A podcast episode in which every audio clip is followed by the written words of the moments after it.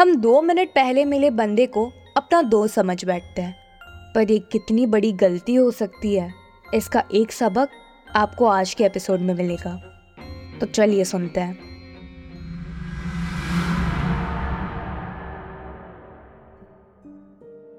तीन दोस्त रात को कार में पुणे के एक हाईवे से घर वापस जा रहे थे। उस रास्ते पे उनकी कार के अलावा कोई और गाड़ी थी ही नहीं। उन्हें रास्ते पे एक बहुत खूबसूरत लड़की दिखती है, जो अपने हैंड जेस्टर से लिफ्ट मांग रही होती है। पुणे की उस हाईवे पे भूत दिखने की बात सारे दोस्तों को पता थी, पर फिर भी इन लोगों ने उस लड़की के लिए कार रोक दिया। क्या पता अगर एक अकेली लड़की सच में बीच हाईवे फंस गई हो तो और भूतों की रूमर्स की वजह से उस बेचारे को सब इग्नोर किए जा रहा तो इसलिए वो अपना कार रोक देते हैं। वो लड़की इतनी स्वीट और सोफेस्टिकेटेड थी। वो भूत कैसे हो सकती है? उन्होंने जैसे ही उसके लिए डोर खोला, वो थैंक यू थैंक यू करते करते अंदर बैठ गई कार में और अपना डेस्टिनेशन भी बता दिया उसने। उन लोगों में बातचीत होने लगी और पता चला उसका नाम माया है। वो एक अंडरग्रेड की स्टूडेंट है। वो स्कूटी से ट्रैवल कर रही थी और उसका पेट्रोल खत्म हो गया। वो कब से लिफ्ट लेने की कोशिश कर रही है?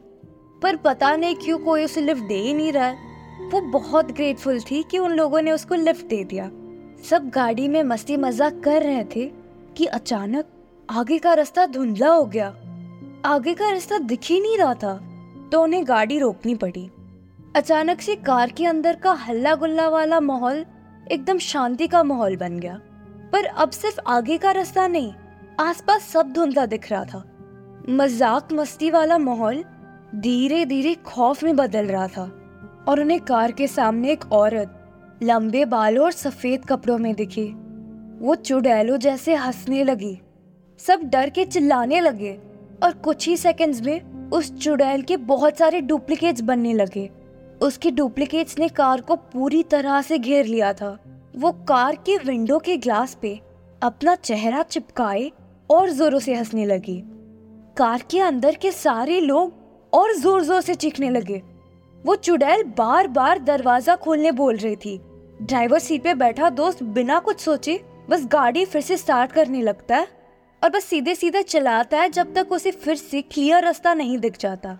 जैसे ही रास्ता नॉर्मल सा दिखता है, सारे दोस्त राहत की सांस लेते हैं। एक दूसरे को देखते हुए थैंक गॉड बोल ही रहे होते हैं कि वो देखता है कि माया एकदम चुप हो गई है। वो पूछे, माया, तुम ठीक हो ना? माया एकदम चुप बैठी थी। कोई जवाब नहीं दिया उसने।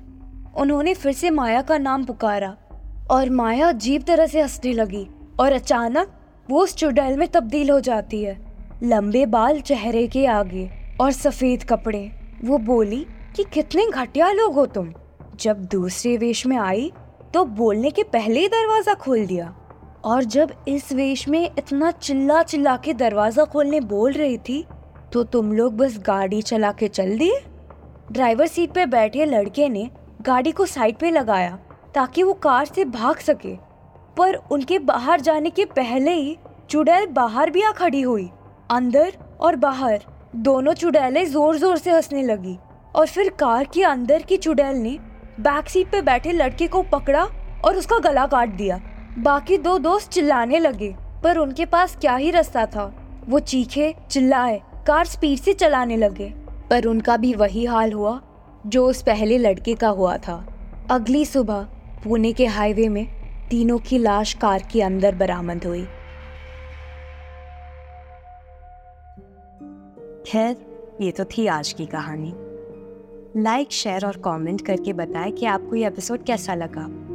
और अगर आपके साथ भी ऐसा कुछ कभी हुआ है तो आप नीचे कमेंट या हमें ईमेल कर सकते हैं।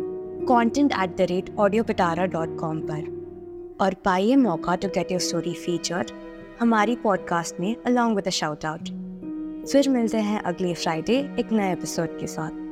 साइन इन ऑफ़ सुप्रभा सुनते रहिए supernatural stories with Suprabha available on audio Pitara and other audio streaming apps